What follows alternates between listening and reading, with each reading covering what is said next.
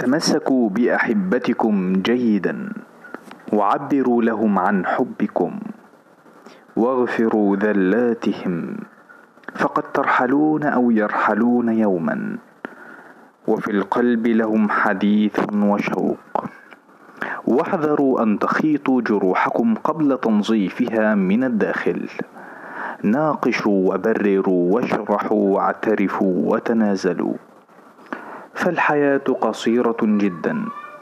لا تستحق الحقد والحسد والبغض وقطع الرحم. غدا ستكونون ذكرى والموت لا يستأذن. ابتسموا وسامحوا من أساء إليكم.